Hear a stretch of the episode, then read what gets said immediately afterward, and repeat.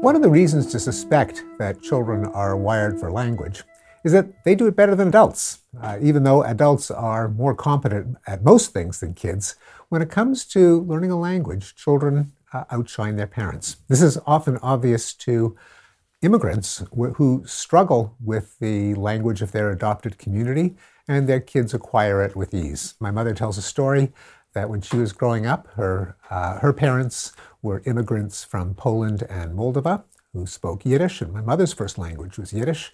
But she picked it up so quickly that she started to correct them. Uh, she would say, uh, Daddy, it's not Strit, it's street you get furious. What, the eggs are teaching the chickens? But the, the eggs do teach the chickens when it comes to language, and kids uh, really do have an advantage uh, over adults.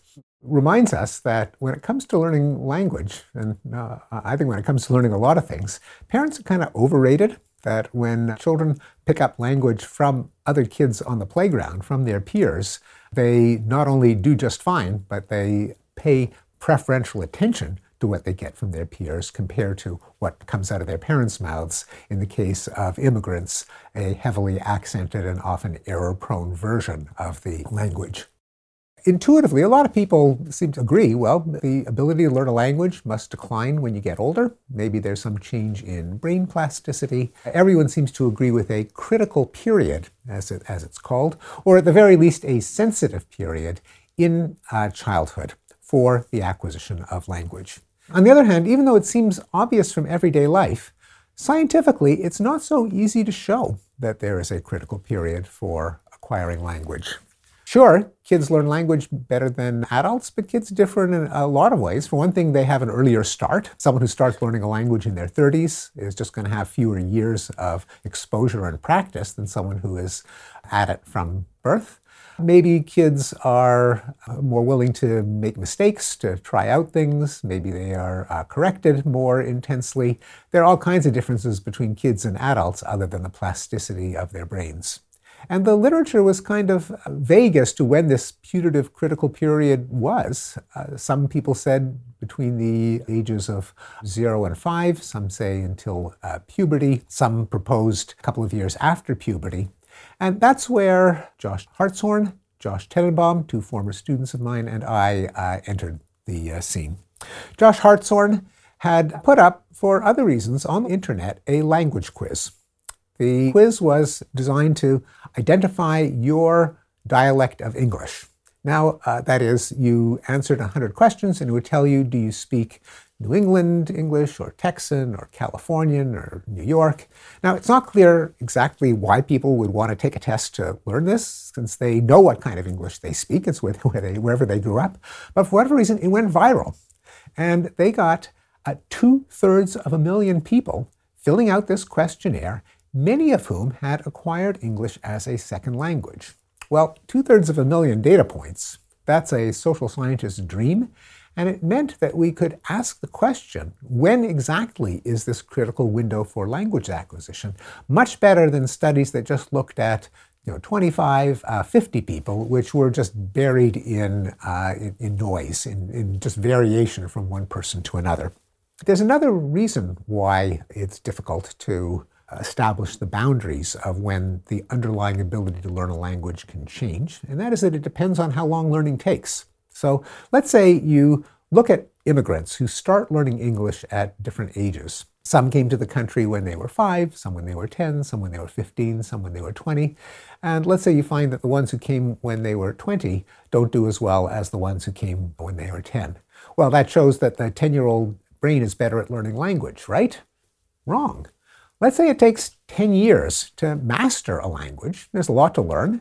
Uh, so by the time you measure someone, say, in their 20s, the 10 year old uh, immigrant has been at it for 15 years. The 20 year old immigrant has only been at it for five years. Moreover, uh, even if you hold constant when you measure them, hypothetically, let's imagine that language uh, learning ability started to decline at, say, 15, pick a round number. Well, if it and let's say it takes 10 years to really master the ins and outs. Well, if you start at the age of 10, you'll have five years in which your brain is working on all cylinders and another five years in which it's in decline. If you start at 15, all of the years of learning will be in the when it's suboptimal. If you start at five, all 10 of those years will be when the brain is going great guns. So you've got to unscramble the egg of how many years it takes to learn a language and how many of those years were uh, during the time at which the brain was working at full capacity, which we don't know. That's what we're trying to figure out.